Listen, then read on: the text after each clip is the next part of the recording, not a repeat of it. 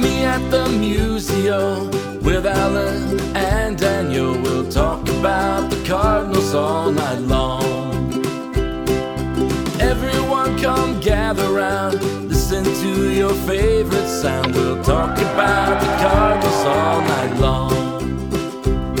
We'll talk the games and all the rest, about the team that we love best. We'll talk about the Cardinals all night long.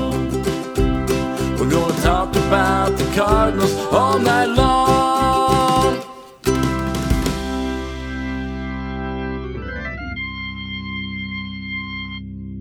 And we welcome you to another edition of Meet Me at Musial. I'm your host, Daniel Shoptoff, C70 at the bat, at C70 on Twitter. With me, as always, Alan Medlock from Red Dirt, Red Bird.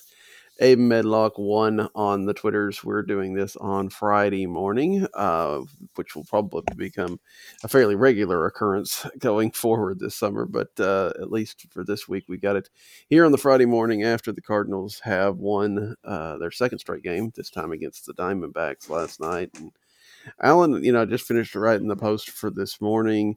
It was a game that, you know, glad they won. Felt like they probably could have done more. I mean, this, you know, Arizona's bad and they kind of struggled a little bit. I mean, for, you know, if it wasn't for Ryan Helsley, I don't know what would happen. Yeah. Last night felt like one of those, whenever Martínez gave up his first hit and they had the rally when they put the runners on there early, I was like, okay, Arizona has some life in them and they're going to snap this losing streak. You know, that's what I was thinking the whole time. And I was like, especially when they tied it, I was like, well, this is kind of meant to be. Now you kind of turn around and have to win 3 out of 4 and kind of go from there, because this is one of those series I feel like you have to win. You know, where the 4-game sweeps are almost impossible. I do kind of feel like you need to win 3 out of 4. And then if you do that and go and even win one of the Dodgers series, you, for playing so poorly, you come back with a 500 road trip, which I always think is successful when you're playing at your best. So you have to win some of these games. So for them to come through and win last night was huge. You know, as poorly as they've played for the last 12 or 15 games, it's still, they can pull out some of these wins, which is interesting considering the roster they're throwing out right now and how they have some unproductive parts of the lineup, which I'm sure we're going to get into pretty heavy on this. But no, just to see the win last night, to see the way that they did it, and ultimately, I feel like that may do it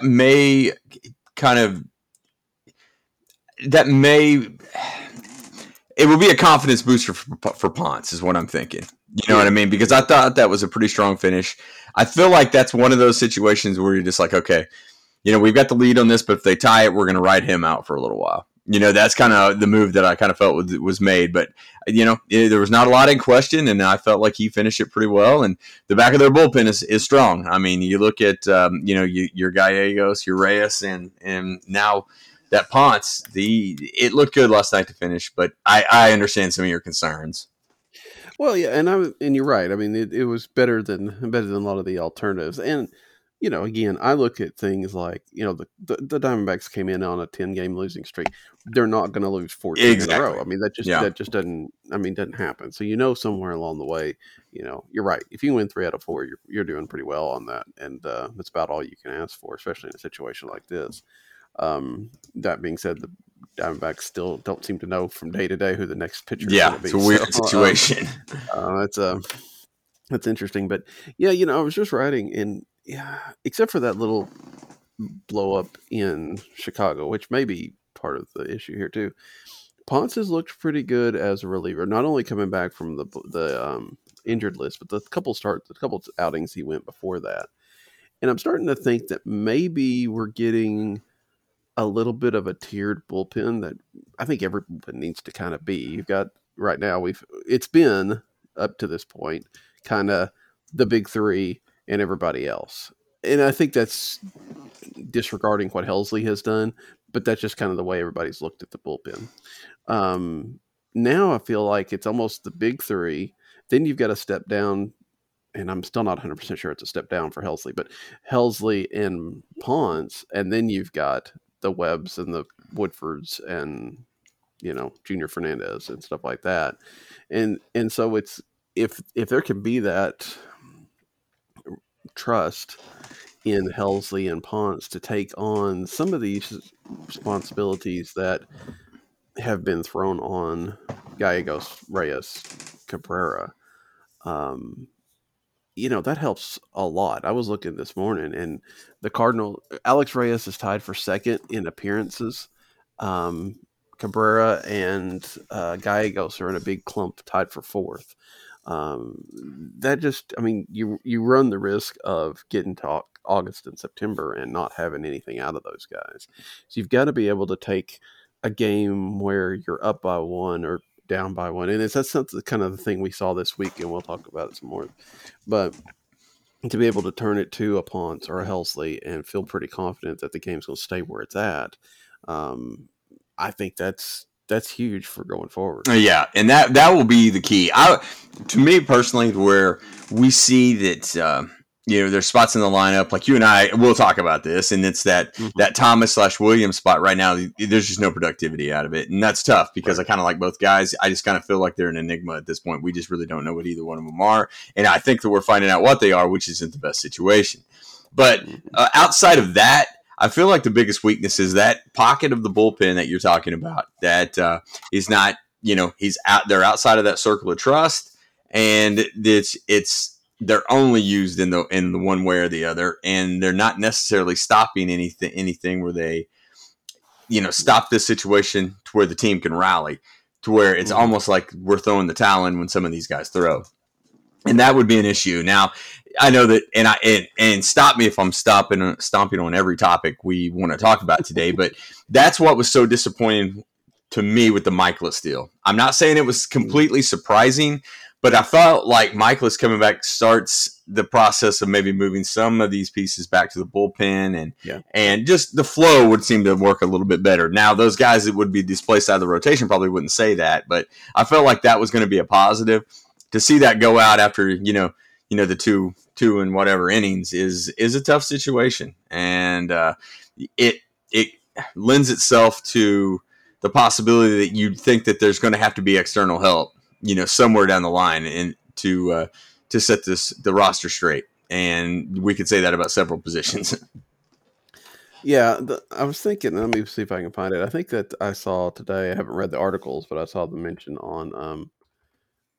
on Twitter about Michaelis was not planning, still not necessarily needing to be surgery, that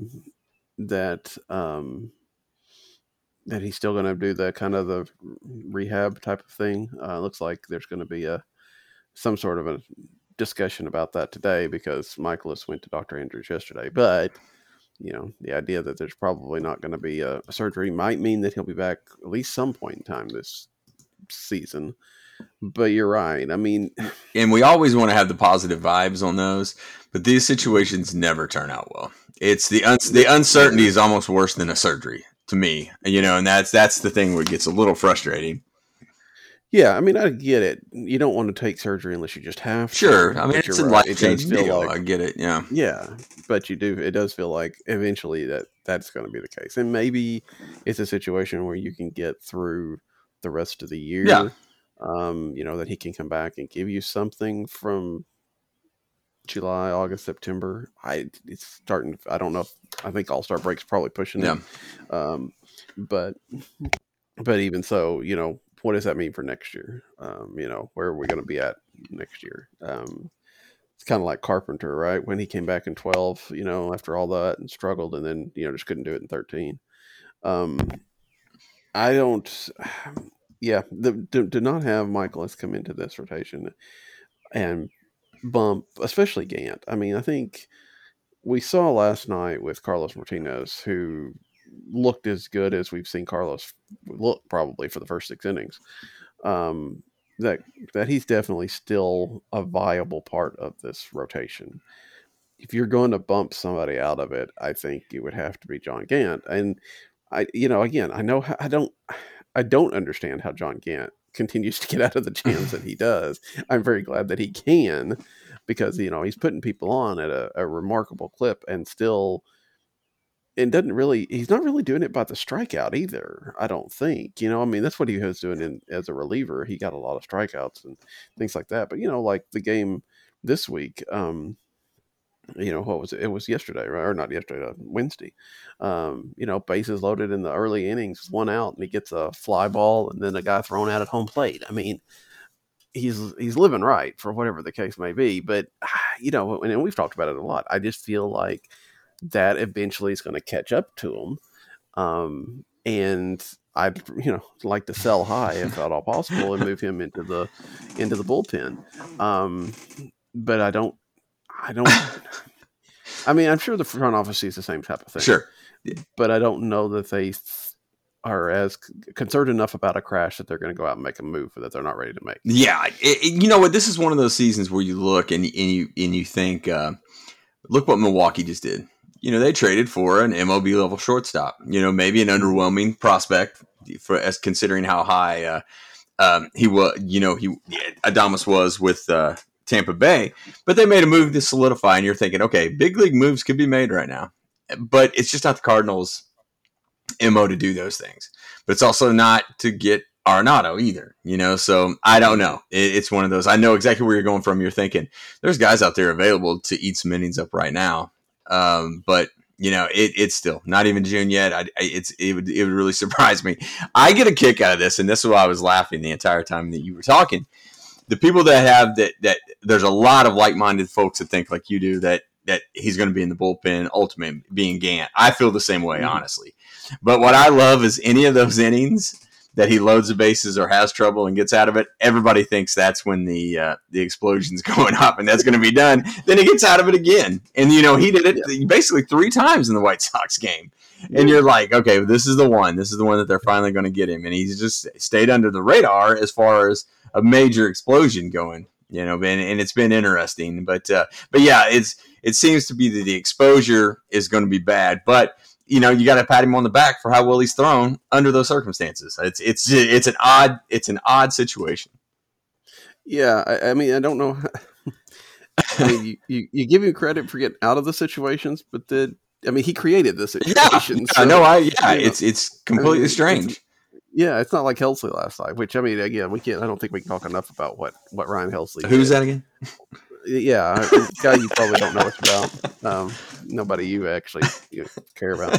I mean, Helsley. It was interesting, and I was like I said, I was just working on it on the post this morning. But you know, Helsley has had some rough outings here and there, but he has only allowed one inherited runner to score all year long.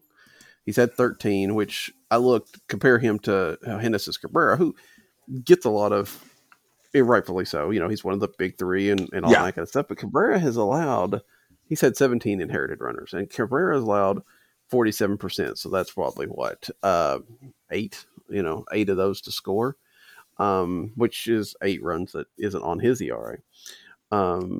Whereas Helsley's like, allowed one. He allowed a sac fly with the bases loaded. He came into a game with the bases loaded and one out against Philadelphia, allowed a sac fly. For the most part, when there's been runners on, he has been very viable. And sometimes it's when he gets into his own, he gets to create his own situations he can't get out of, but he can get out for other people. I'm really interested to see if they start, you know, leaning into that a little bit, you know, bringing him in with a runner on or runner on second and one out or something like that in a situation instead of maybe going to the Cabrera's and Gallegos immediately. I mean, they've done some of that, I feel like, especially early on in the games, but you know, he's definitely starting to carve that out, at least early on, that, you know, the situation doesn't scare him. Yeah, it's so funny, and we'll probably talk about this all season, how you and I were having that conversation in Cincinnati about how if there was a minor league season, he would probably go down. You know, because he was used a lot and not actually very successfully. But after that, he's just really taken off. They seem to be pretty fired up with where Junior Fernandez is right now. And a couple of more appearances and the way that Shildt talks about him. I could see him getting some of those leverage innings that Helsley has now. And Helsley move up into that, into the one of the, make the top 3, the top 4 type situation. Because I think that he's building a lot of trust. That will be exciting to watch all year because I just feel like the bullpen is just plus. And if they can figure out that pocket that they've had some issues and alleviate some of the walks, I think they're going to be really, really good. And that's, I just feel like they're right on the cusp of putting everything together and being, I mean, an almost unhittable bullpen type situation.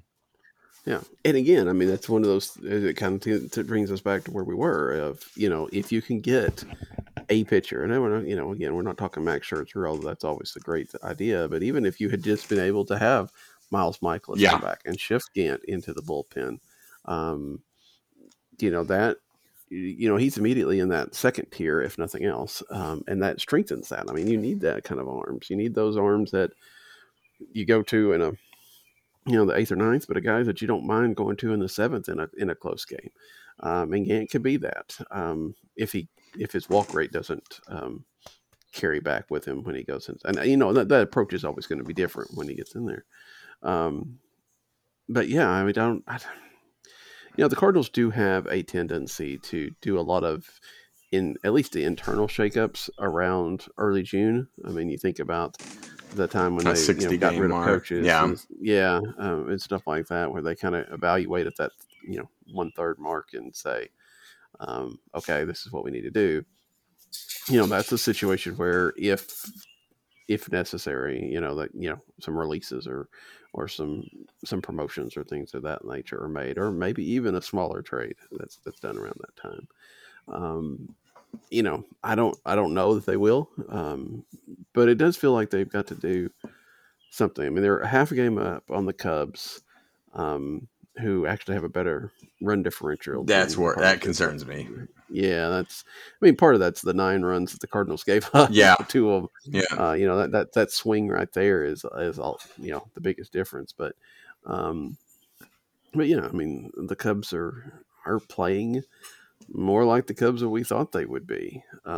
It helps when Pittsburgh is completely ignorant. I am still baffled and befuddled and completely amazed by that play yesterday. I can't. How do you not touch first base in all that? How do you not? I don't know. And you know what's funny is this. Now there may be a pretty decent amount of sour grapes on this next statement, but why the praise on Baiz on that? Yeah, I'm kind of with you there. Yeah. You know, you're just like, really? I mean, it was a 2-out situation. I don't know. One, I feel like that's kind of stupid to be able to do that anyway. You know what I mean? I feel like there should be a rule against that. But, I mean, that's the way that it is. You're free to do whatever you want in the baseline. But yeah, it was just ridiculous. And you know what? Edmonds pointed something out last night on the broadcast that I thought was interesting. He said, look at the two ways those two throws were received. He goes, and that will tell you a lot about the Pirates season. And I was like, you know, he's right. I was like, there was not a lot of effort given on either one of them. It was pretty ugly. Yeah, I mean, one, I agree with. I will give Baiz credit on one, not touching, you know, paying attention to what he was doing, you know, not running back in and hitting home plate. Plus, then being heads up enough to, you know, run to first and then run to second. I give him that.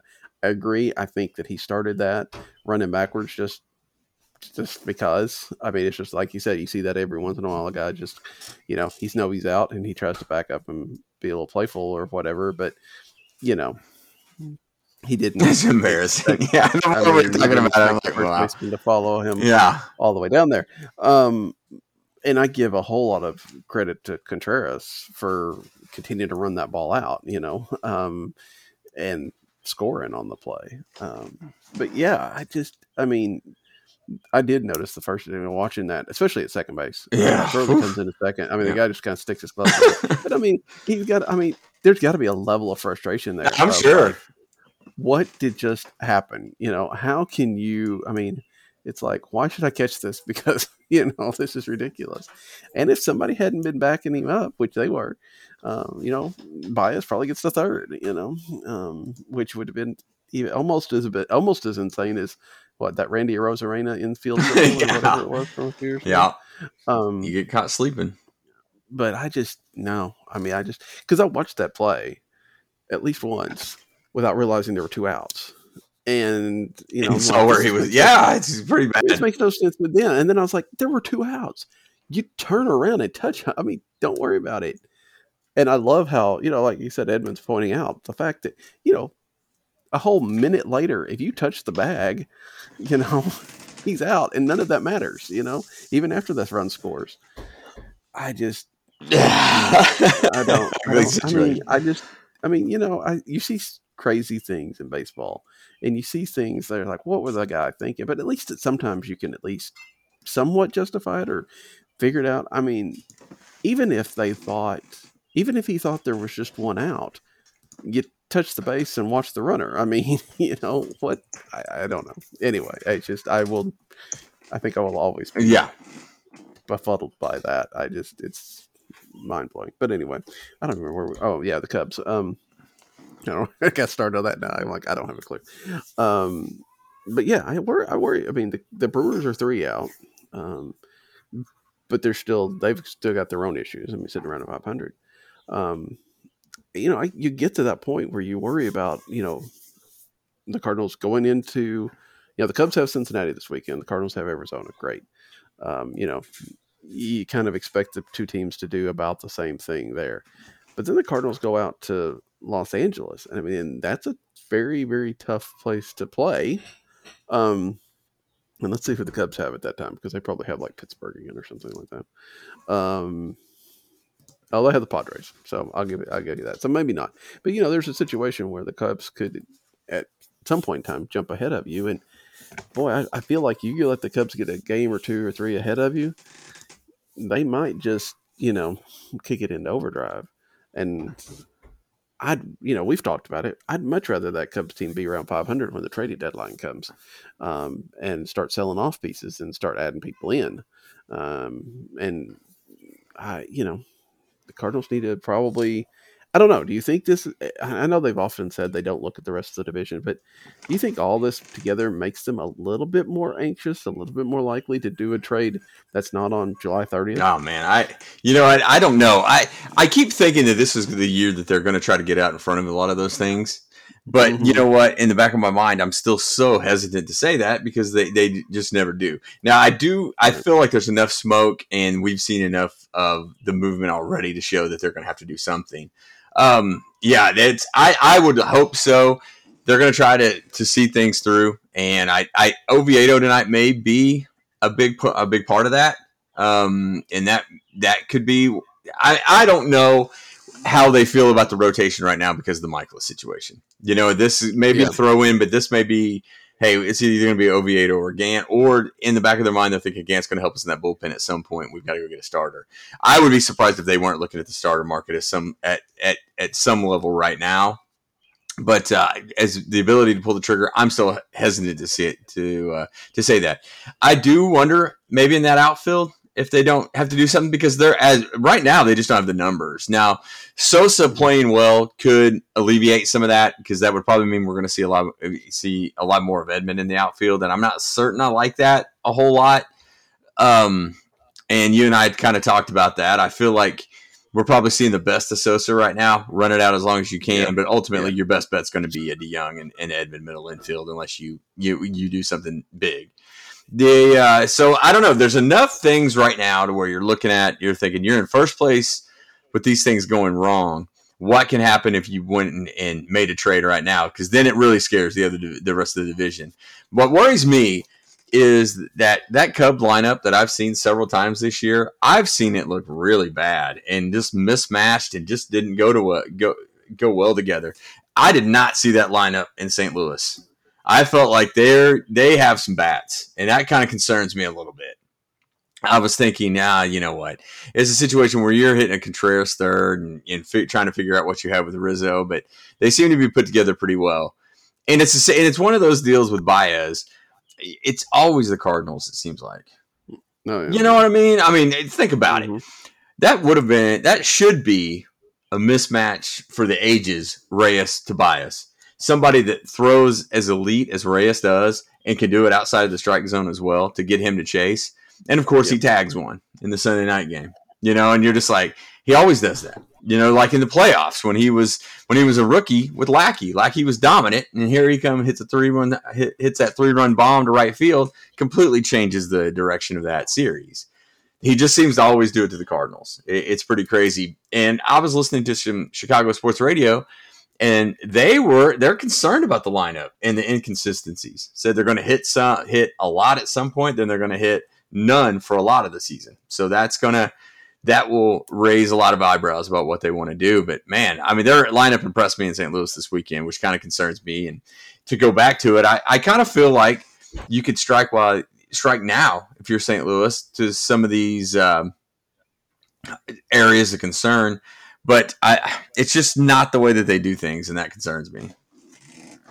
Yeah, and you're right. I mean, the Cubs, I don't know. I mean, I don't know why they are worried about their lineup, because you're right. That's the lineup that looks – it definitely has all the pieces to be there. Now, whether they'll all click and stuff like that, but they've been there. And, you know, if it wasn't Baiz, it would have been Contreras. You're right. Always the Cardinals. You know, one of those two guys always seems to be in the mix of it. You know, and you kind of expect it when a Rizzo or Bryant does it, but you know, those two guys just seem to take it to another level. But yeah, I mean, there's I would be seriously concerned about them, about the Cubs. And yeah, there are so many different spots, and it kind of feels like, well, and I wrote about it in the Post. You've talked about it here, and I want to talk about it again.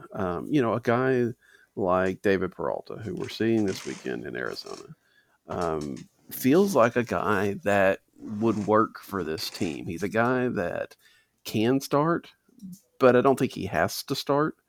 I mean, he does start for the Arizona, but I think he's a guy that can play, you know, occasionally in the outfield, be a really good bat off the bench.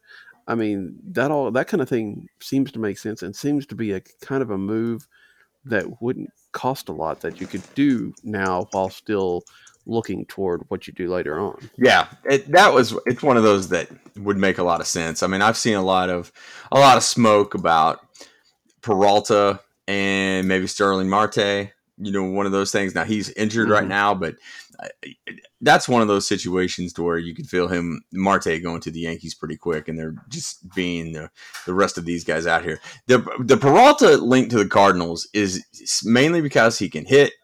He fits that role. He's a good outfielder, and he hits left-handed. You know, it's one of those where it almost makes too much sense for it to happen. You know what I mean by that? We've seen that with the Cardinals, you know, several times. But yeah, that's one of those that I think that would be a name on the radar. And I like those veteran guys that have performed. You know, he has a track record. Yeah. He's OPS'd every year over 100 since 2016. You know, one of those. And that's, you know, that it would make a heck of a lot of sense. Now, I don't know if that would cause an issue with a left field situation where one of those two, being Peralta or O'Neill, would have to play a little bit of right field. I don't know. I'm too lazy to look it up, but you know what I mean, what Peralta's track record was. But yeah, that's a name that seems to make a lot of sense to me. And a lot of those guys that seem to make sense to me never make it to St. Louis. I will say that maybe the downside, I don't know if it's maybe he's not as available. He does have a contract for this year and next year. I mean, and it's relatively cheap, $7.5 million, you know? Yeah. So, you know, depending on what Arizona feels like, and I would have to look it up, but it feels like Arizona is one of those teams that can be really good one year and then just tank the next year and then go back up. Yeah. You know, it just kind of swings back and forth. So if they think they're going to be competitive next year, you know, maybe that's not a deal that you make, or a deal that costs a little bit more than you would think then, if he was in a free agent year. That's the only drawback that I really see there. Because yeah, I think that it could, you know, that kind of guy. And I was talking about it some, I guess, with John Raby on Twitter this week. You know, that kind of veteran guy is just hard to find these days, because teams aren't prioritizing. They're spending their money on big stars, or they're bringing in young guys.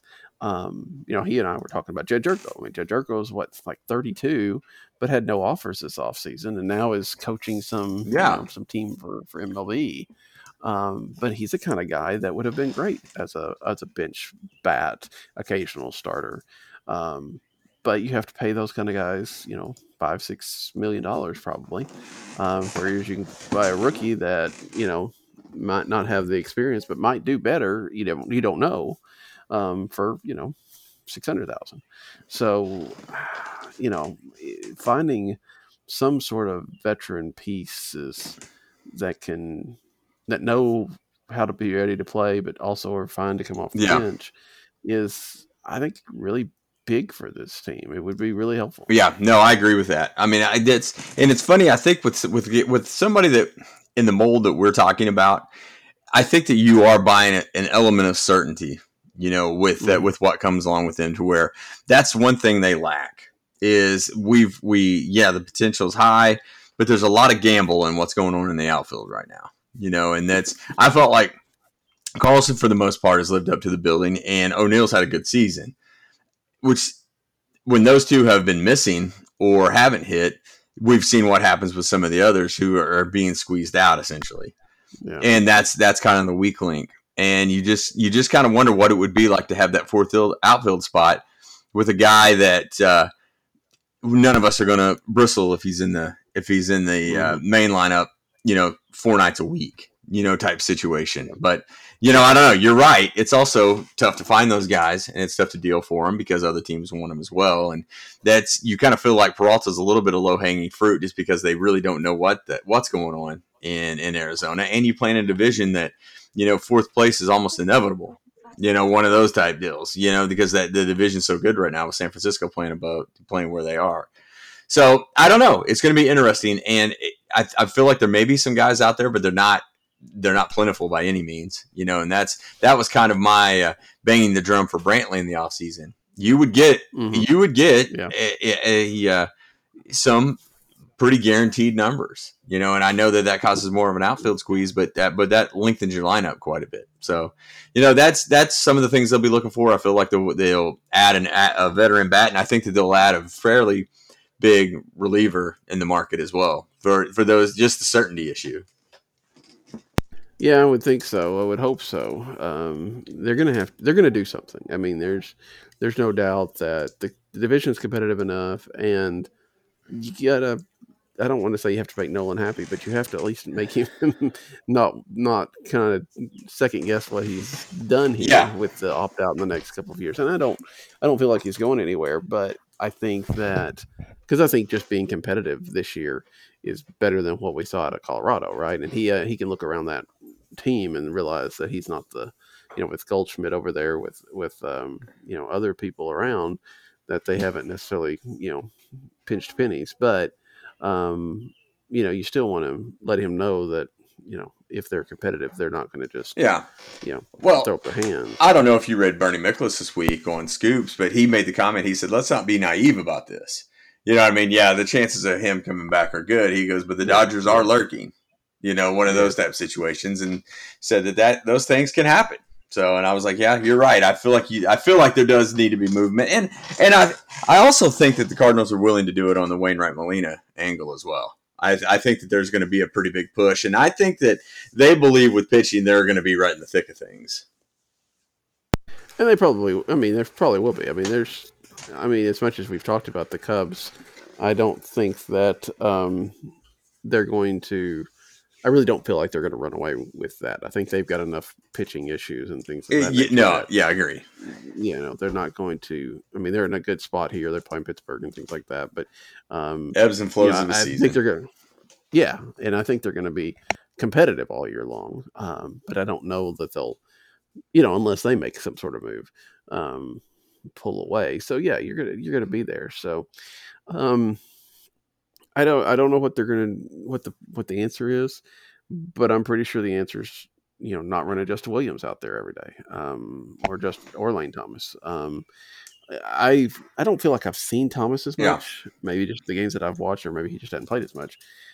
But everything I see out of Williams, just, I mean, fourth outfielder at best, really, for me. I don't see him. I know that they've hung on to him, and I know that he's, you know, and he's obviously got some potential. He's got 3 home runs this year, and every once in a while it looks like it. But I just don't.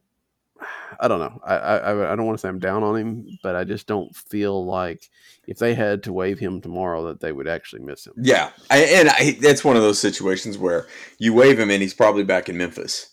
You know what I mean? If that tells you anything, you know, if he's going to pass through waivers, that's.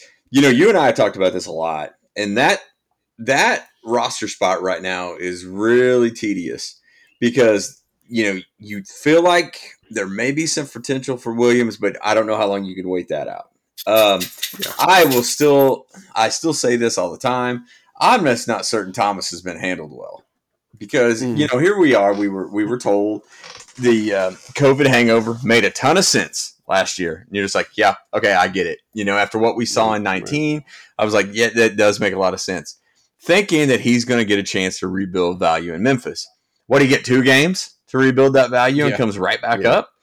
And, you know, and I understand that it was pointed out that they felt like he needed a reset after I was in St. Louis during that national series. And, you know, and I saw those things and you're just like, yeah, give the guy a break, you know, send him to Memphis. Let's see what he can do. You know, he has the tools. That's obviously a problem spot on the roster.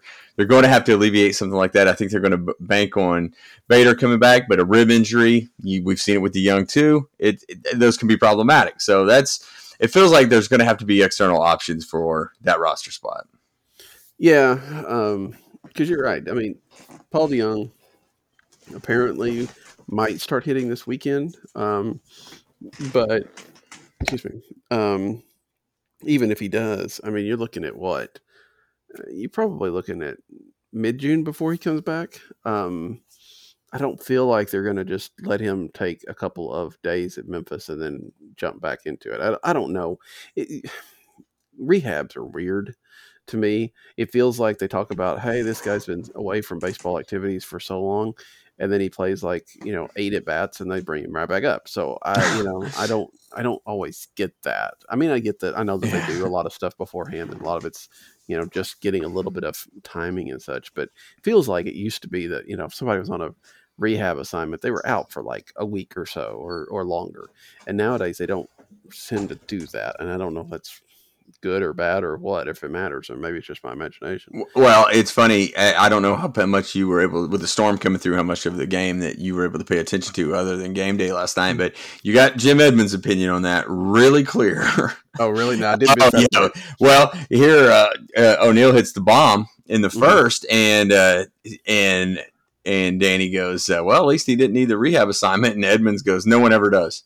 He goes, you get it. It's more beneficial to get the restart and the refresh than it is to go down and go on a rehab assignment. And that's just another one of those lines of, yeah, he's probably right, but I don't think the club wants people to know that. You know what I mean? And it's one of those situations where Edmonds tippy toes so much on these things that are great information, but you don't necessarily know if you want those out. Like he was pretty much talking about Bader in the text messages after the injury on the broadcast. Yeah. And you're just like, I'm not so certain they want that getting out. And that's just one of 1,000 things that he's done this year that I thought were actually A, funny, B, informative, but C, probably shouldn't be saying. Well, and that's what usually it's one of the reasons people like having Jim Edmonds on the book. At least at some, I see Edmonds is kind of getting a little bit of a divisive opinion on Twitter and things like that at times. Yeah. But you know, for the most part, I'd rather see Edmonds or a Thompson, or Thompson's maybe a little bit to the Ricky Horton side of things, but still. And I'm all right with it. It's my personal opinion, but go ahead. Right, and I would rather have those kind of guys than, you know, some of the others that we've had. I mean, you're right. I mean, there is some information. There's at least Edmonds, at least to me, and I think Thompson and some, doesn't seem to always bring the stereotypical former player point of view to things, and if nothing else, you can tell Jim Evans having fun with this whole thing. Without a doubt.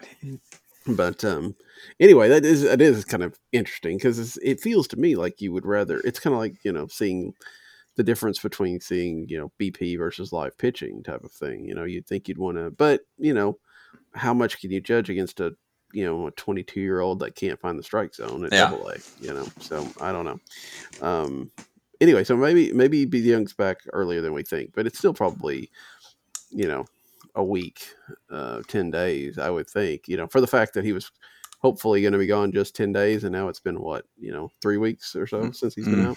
Yeah. And granted, thankfully, Edmundo Sosa has been on fire, but you know, you read the articles, you know, Viva Alberto's had that and some other places. You just know it's not going to last. I mean, it's BABIP is like in the 400s, like high 400s. I mean, he didn't get a hit last night. I think that stopped his 8-game hitting streak. Now, I've been impressed that it's not been all like a lot of singles. I mean, he's hit some doubles and triples, and he's looks like he's comfortable in the big leagues. But, you know, league's going to figure him out some, and he's going to make adjustments. That's the way it goes. And, you know, given what DeYoung brings with power, you'd rather have DeYoung out there. That being said, you know, DeYoung hitting under 200 isn't really great either. So you kind of, if you could just merge the two together, skill sets together, we'd be all right. No, I agree. It's one of those where I feel like Sosa has made a name for himself that he is going to play a little bit. You know what I mean? Regardless of how it goes. Yeah. I know that people, DeYoung's the whipping boy right now, and I don't know if that's necessarily fair, you know, and now Bader maybe, since Bader was cooling down, that it may flip back around to him a little bit. I did get a kick out of this, though, and this is one of those, I'm a DeYoung honk, so everybody can point to me just finding the black eye or finding the pimple, essentially. But I thought it was funny that Shildt made the comment about how much excitement and energy Sosa brings to the lineup, and 3 of the next 4 games were the most boring games of the season. You know what I mean? I was like, the Cubs game with the walks was terrible, and then 2 out of 3 in Chicago were awful. You know what I was thinking?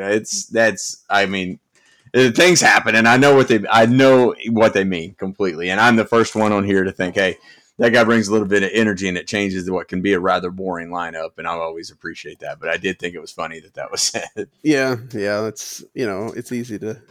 The excitement's a lot greater when you're winning ballgames. Yeah. So, you know, that's just not the way. Although a couple of those Cubs games were.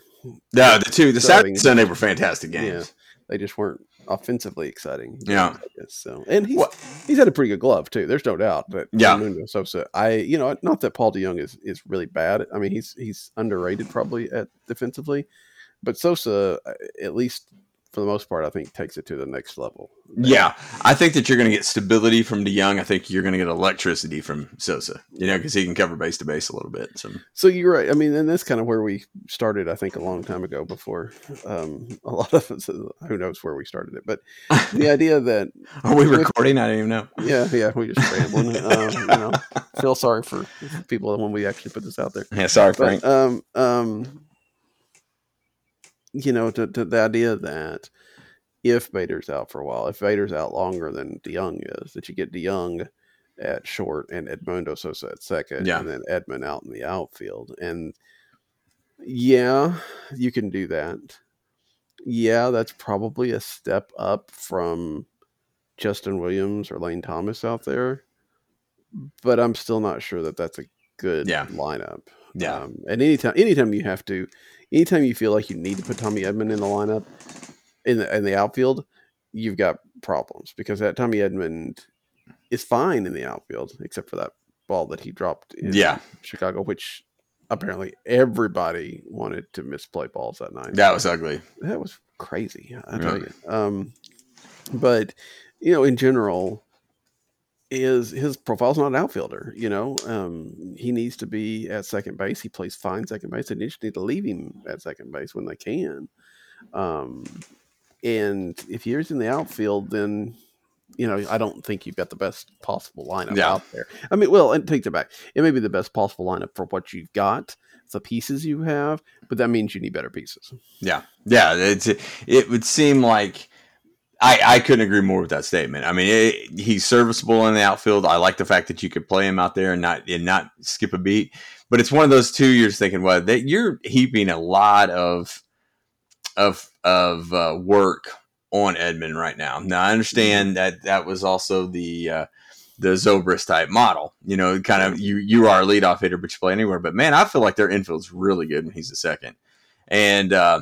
It would be nice to have a little bit more of that. I know we keep bringing it up, but that certainty in the outfield where you wouldn't have to do that, but you could still buy Sosa a little bit of time in the middle infield. But like we've been pounding this for 2 years of give DeYoung a break.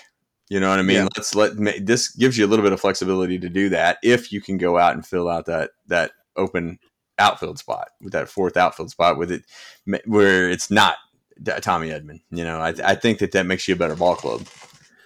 You know, Edmonds still hasn't taken an inning off this year, which is a little bit crazy.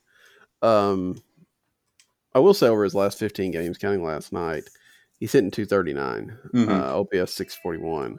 You know, there's going to come, and we've talked about this before. Hey, he's slipping, maybe he's slumping, and then he goes out and has a three-hit day. You know, in fact, he had a two-hit game that, you know, two-hit game against White Sox. He had two home runs. I mean, there's still value there, but man, I feel like if Tommy Edman was on the Dodgers, he'd be a great backup. You know what I'm saying? Yeah. It feels like if you've got Tommy Edman playing every day, every inning, then you're a fine team, but you might not be a great team like you would be if you had the option of letting him be the Zobrist type, to be the guy that kind of floated in and out, but didn't necessarily play every day. You know, I don't know. I don't know if I'm saying this right, you know, and I don't want to downgrade Tommy Edman because he's been a lot more than we ever really expected when he came up, but it just feels like you could do better than that. It's a situation where, I mean, I love Edman, and it's one of those because I like that kind of flexibility, and I love the leadoff hitter role, and I like the fact that he's a leadoff hitter role. The leadoff hitter that's complete anti-2021 leadoff hitter. You know what I mean? There's an element to me that I like that. You know what I mean? He hits his way on base, not a high OBP, you know, type situation. I like that. It's funny that we're talking about this, and he could probably be – they have two superstars on their team, and he may be their best player on the first half of the season. You know, maybe an all-star. Mm-hmm. And it's I wonder how much of it is the Gant type situation where you wonder if it's going to fall back to earth before too long, or how sustainable it is. I don't know. I like the idea of leaving him in one spot, you know, a little bit more than we have, but you're right. You run into some DeYoung type issues now to where, yeah, he's that important to you where he plays every day, but does he need to play every day? Yeah. You know, should he play every day? You know, I don't know. I mean, when I say everyday player, yeah, I think he's a starter. I think he should be your leadoff guy, but I think he should get days off as well. Yeah, I would like to see that a little bit more. But again, when he's one of your best players, you want him out there. Yeah, I agree. I mean, that's and you know, offensively, they have been. I know this is going to sound crazy. Arenado's a better hitter than I ever gave him credit for. Oh, okay. Even, I mean, he really impresses me. I just, I didn't realize that. Here, when he was in Tulsa, you know, of course, Double-A, you could tell defensively he was going to be a stud, but you just kind of wonder where he was going to be offensively. You know, he hit 30 here the whole time he was here, and he was their best player without a doubt. But you just kind of wondered where it would end. You know, what the level of stardom he would achieve. You knew he was going to be good. You knew he was going to be all-star, but he didn't know. But man, now he's a professional hitter. I mean, that's their lineup. I mean, it's impressive. I mean, 1 through 4, I think, is really good right now. And I think below that is where you kind of run into some issues, which I think if the role players start playing well, they're going to be elite. But to go back to it, I don't know. I just wanted to say that about Nolan. He's a better player than I thought he was. And I don't know if that was some Coors theory. I'm not sure, but man, he's really impressed me. Even with some of the, you can make excuses real easy. I feel like we've seen more defensive miscues than we anticipated, but I think that's just because we hold him in such high regard. Well, and yeah, there's that. And I will say, because I talked about this in a post not too long ago, because I saw it on Twitter, and you know, some of the metrics don't show him as good as he has been in the past. Some of them are, he's, you know, kind of, I don't want to say mediocre, but that's kind of what some of the metrics are looking at. But I'm also thinking, look, I mean, one, we've talked about the new baseball from the fact of pitchers having trouble maybe getting a feel for it, more of a grip for it, not having played last year. I think some of that can be also affected into the fielding. I mean, especially when you're talking about throwing errors. Now, I don't know that how many errors of Arenado's have been throwing errors. Yeah. Because it doesn't really feel like there's been many of them. But still, I can't think of any. Yeah, and I can't think of any either. So that may not be an issue, but still just the general thing. But you're also talking about a guy that's learning new shifts. I mean, agree. He's fighting some of the, he may be fighting some of these instincts that he's had for quite some time. trying to get used to, you know, how the Cardinals do things. So sure. And in different backgrounds and different places that he's not necessarily, you know, he hasn't played a lot in the NL Central, hasn't played a lot. I mean, some, and again, I don't want to just say that I'm trying, you know, giving a blanket excuse for him. No, there have been some places that like, yeah. Man, yeah, I would have expected that. But then there's been some plays that I would never have. I mean, that run, you know, that 90-foot run to catch the foul ball at Bush one time. You know, I can think of the hopper that came, you know, bases loaded. I think hopper, he jumped up and in like one motion threw home. There's plays almost every night that are, even if they're not highlight reel, they're good. They're really good plays. Yeah. And it's better than we've seen at third base. So, but yeah, I think I don't know. His at-bats have something different. Maybe it's because he's very active in the box, the movement. I think sometimes he's, you know, he's too aggressive. He goes chasing. He tries to do a little too much at times because I've seen him, you know, chase pitches off the outside. You know, in a situation, it's like, he really wants to do something and he might get too caught up in the moment at times, but yeah, there's something about that it's different than anything else the Cardinals have watching him at bat. And he's going to be, I mean, he's kind of in a downslide now. But he's always got that potential for a double or a trip or a homer or sure. something that, you know, even if he's 0 for, it's not like, you know, he could go 0 for 10 and I think we'd still expect that there's a possibility, you know, versus some people it's like, man, they're just, you know, like Tyler O'Neill, if he strikes out 4 times, you probably expect him to strike out the 5th time. You know what I'm saying? I mean, he's the streaky kind of guy. Yeah. And Arenado may have his ups and downs, but I feel like every time he comes to the plate, he has the chance to do something. Yeah. More than others. But speaking of O'Neill, he comes back last night. He does hit the big 2-run home run. We've talked about this lineup. It still feels to me that if Tyler O'Neill can find his feet and stay on the field, which has been an issue this year, having him hit 5th and then bumping Molina to 6th, I mean, that could make this team so much better, right? I mean, you talked about it earlier, whereas it's, you know, 1 through 4 and then it drops. Yeah. You know, if Tyler O'Neill is consistently hitting home runs, I mean, he's going to strike out and there's going to be that. But if he's consistently playing the way that we've seen him play this year, him hitting 5th is huge.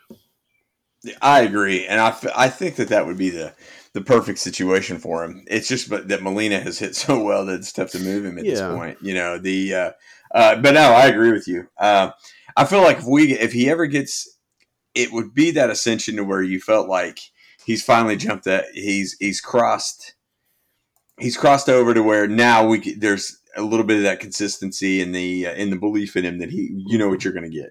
You know what I mean? You're always going to get your strikeouts, but you're going to get your power. Kind of like that they've done with the young, to where it's like, you know what you're going to get. I hope that's how they feel. You know, I don't know that's how they felt about the young for the past couple of seasons. I kind of hope that's how it is this year. But yeah, you're right. I would love to see O'Neill in that 5 spot. A little bit of that electricity to it, and I think that you would see some pretty good numbers. Yeah, and I mean, even if right now he's hitting about 250.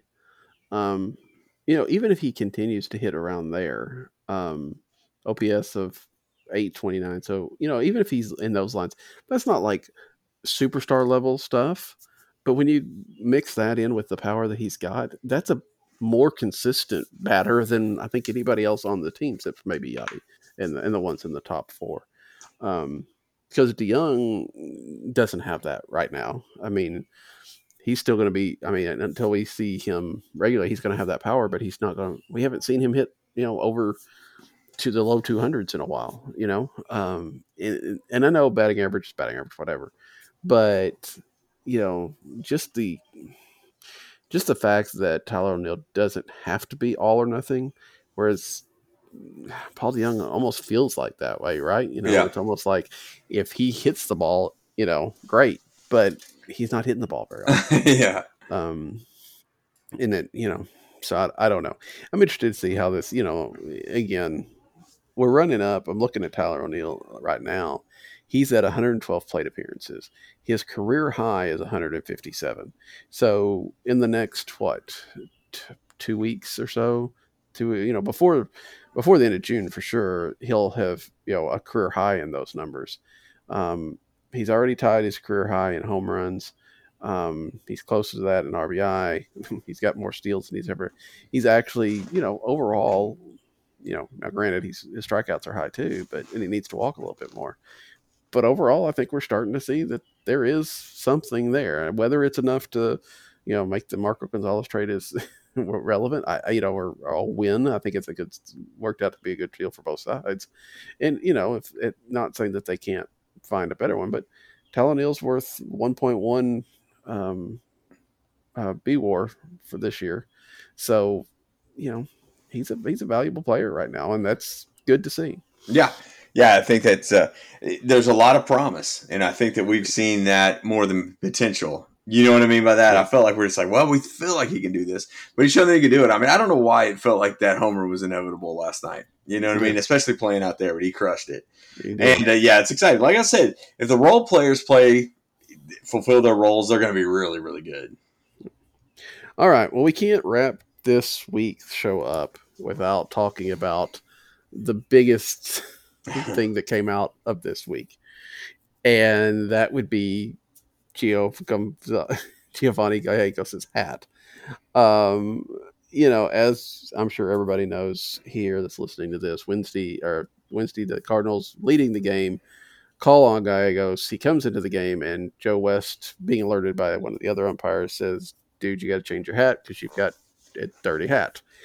Nobody ever told Steve Klein that, but they told Giovanni Gallegos that, which then sent Mike Shildt off. And honestly, if I can, if I have the time when I'm putting this together, I'm going to put at least some of Shilt's post-game rant at the end of the show, because I love that he went off like the way he did. Yeah. And I think he had a strong point. I mean, it obviously didn't turn out to matter. Gallegos changed hats and instructed the two guys out. But I mean, not only have we seen it necessarily on Cardinals this year, but we've seen it on a lot of different people where the Cardinals have played or on TV or whatever.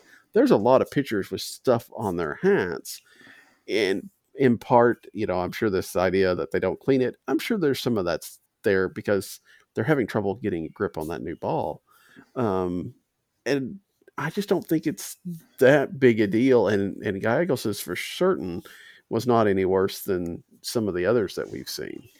Yeah. The mystery to why they did it to Gallegos, to me, is that I think that's a bigger part of this. Like, why were they alerted? I've heard that it was the second base umpire that told West in that way. And I do wonder if that came out of the dugout. I honestly wonder about that. I mean, La Russa said that it didn't. Being that Tony La Russa wouldn't go after Kenny Rogers in the World Series, I have problems believing it, but maybe. Yeah, and there's always a deal with La Russa that he probably wants to keep. This is really shooting arrows, but I have a feeling he probably wants to keep authorities away from things. He looking too closely in his own affairs, to be honest with you. I don't know. Here's where it's going to be ugly. This is going to have to be an all or nothing. Yep. And that is going to be a situation where how do you police it? And on the flip side, I feel like we have seen more guys hit this year. I've seen it seems like we see the cross ups between catcher and pitcher more now than we ever have. And at one point I was thinking, what benefits are the change of those cards, or how much does that affect these guys that this ball is going to the backstop? Because you used to never see that. Now you see it every game. Mm-hmm. And you're thinking, if they're this dangerous with substances, what are they going to be like without? Absolutely. That's what concerns me. And I think was going to be the biggest obstacle right now of how are they going to police this? Because if it's a one-off basis like this, it's going to make for a terrible season. And it's going to be, what's this going to do for more of the collective bargaining stuff? I just feel like anything on the field right now in a negative light is one more way that we won't see baseball next year. No, that's very possible. I mean, they may very well bring that up. I don't know. I'd have to go and look and see how comparable this is. But the Cardinals have hit 38 batters. The Cubs have hit 37. The Brewers have hit 29, and that's the top three teams. The Padres also have hit 29. Let's pull back to. Well, let's see. Let's look at 2020 because 2020 was 60 games. We're getting around that 60 game mark.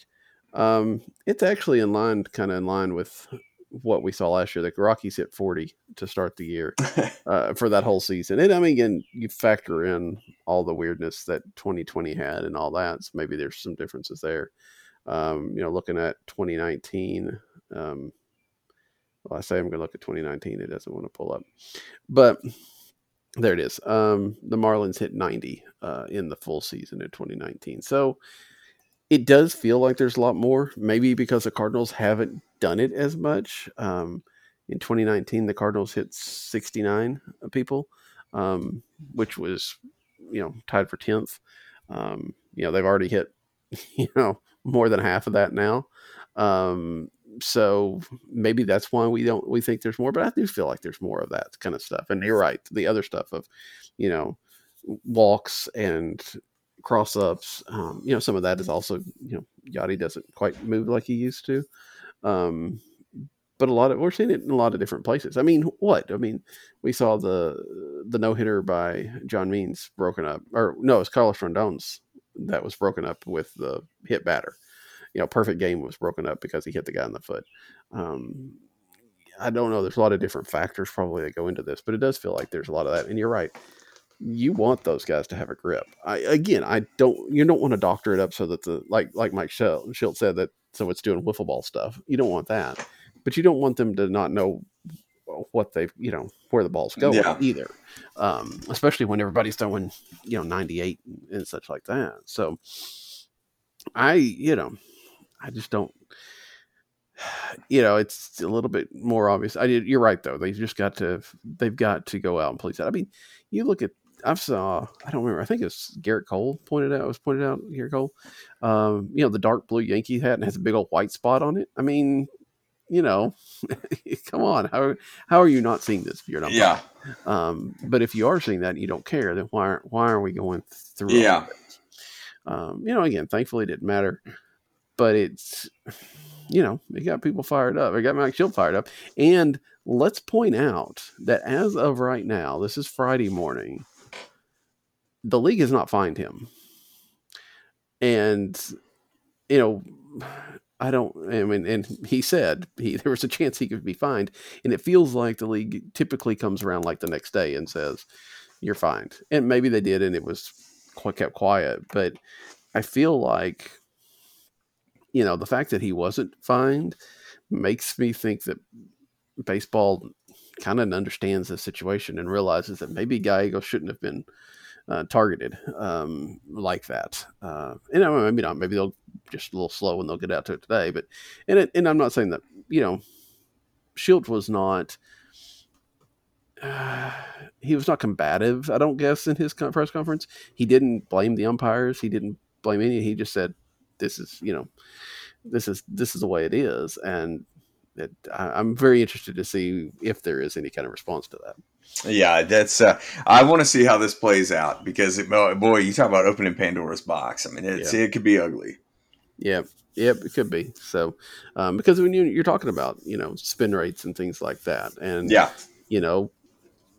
what Trevor Bauer has talked about it in the past about how he always blamed Houston for that, and then of course, then all of a sudden his spin rates start going up, and so, what's the relation to that? Who knows? And with the other measurements that you can see, like spin rate, years ago, you wouldn't have been able to even tell that kind of thing. Now you can, and now you can start saying, why is this, if this doesn't normally go up, why is it going up? That kind of thing. So I don't know. It'll be interesting to see. It may just be a one-off thing and we forget about it in a few weeks, but it's just kind of interesting to see. All right. Well, we've gone long enough. Cardinals finish up with Arizona. They go out to Los Angeles, and then what do they have after? They come home, right? Cincinnati. Cincinnati, Cleveland. So we will be back with you sometime next week. I don't know when we have that opportunity, but we'll figure it out. They don't even have a Thursday day game, do they? They got to. No. We'll figure out something, maybe Saturday morning or something. Well, no, you've got your stuff. Yeah, we'll figure something out. We'll figure something out. We'll get a show going then, and then we'll see how that goes. Hopefully we're talking about a good finished road trip, and maybe they'll beat on the Diamondbacks and do their best against Dodgers. Because if they can be competitive against the Dodgers, kind of like, again, they got swept by the Padres, but for the most part, if they could keep the ball from being walking everybody, they were in that mix. If they can win one from the Dodgers and be competitive in another one, I think you like your chances a little bit better about this team. I mean, there's still problems, but maybe they're a bit on an upswing and then going in to face the Reds and the Indians before the Cubs. Yeah, that's I think that this is a pretty good test of a road trip. Then and you kind of get back into the division after that, so it's. It'll be fun to watch. Yep, hopefully so. All right, we'll be back with you next week. But until then, that is Alan. I'm Daniel. Good night. Good night. Skipper, the floor is yours. All right, everybody good with the game? So thanks, Commish, for letting me do the game first. Well, a couple thoughts, and I'm sure you're going to have some questions because I've got my fair share of thoughts. First of all, here's what factually happened. Gio comes in the game. I wasn't aware at the moment. I just caught the end of it. Now I'm more privy to how it unfolded. My initial reaction was Joe comes over, walks over to Gio. I don't know what it's really in regard to. It's uncharacteristic. I walk out, see what's going on. He said he needs to change hats. Turns out that Dan Bellino had watched Gio come in the game and then goes over to Joe, which was here. Joe goes to the mound. And then, elicits that Gio needs to change his hat. So why do I take exception with that? Because this is baseball's dirty little secret, and it's the wrong time and the wrong arena to expose it. Because here's the, and make sure I get my words right, because I got a decent chance of getting fined, and my wife Michelle will, gosh darn it, it's for the integrity of the game. And but anyway, here's the deal. First of all, Gio wears the same hat all year, okay? Hats accrue dirt. Hats accrue substances, like just stuff, We pitched in a day game. So... did Gio have some sunscreen at some point in his career to change his, make sure he doesn't get some kind of melanoma? Possibly. Does he use rosin to help out? Possibly. Are these things that baseball really wants to crack down on? No, it's not. I know that completely firsthand from the commissioner's office. That is not anything that's going to affect his ability to compete. And it was interesting with my buddy Ernie Moore, our traveling secretary. He goes, man, that really a new hat didn't really seem to affect Gio's stuff too much. So that part was nice to see. So now let's get to the genesis of this conversation, and this is the part that Major League Baseball's got a very, very, very tough position here. Because there are people that are effectively, and not even trying to hide, essentially flipping the bird at the league with how they're cheating in this game with concocted substances. There are players that have been monetized for it. There are players that are obviously doing it, going to their glove. There's clear video of it. You can tell the pitchers that are doing it because they don't want to go to their mouth, which Gio does off the rubber. And understandably, and I know comfortably, Major League Baseball is trying their best to do it in a manner that doesn't create any black eye for the integrity of the game that we love. But speaking of integrity, how about the integrity of the guys that are doing it clean? How about the guys that are pitching their tails off in Major League Baseball and doing it clean that have an unfair competitive advantage for the guys that are clearly loading up with concoctions that they actually advertise, don't do anything to hide, even in plain view. That's the guys I'm speaking for. I'm speaking up for the hitters that have a living to make, facing stuff that's already really, really good. And you can see, based on spin rates, how guys' careers are jumping off the charts. And then you can do cause and effect. Now, I don't want to be, look, is our house 100% clean? I certainly hope so. Am I creating more of an opportunity? Because I just spoke to our pitchers. Am I creating more of awareness to our group? Potentially.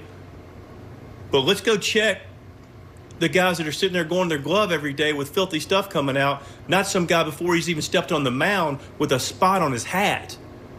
That's how you want to start policing this? And unfortunately, that's how this is going to start. Now, maybe this is a crescendo for things to come.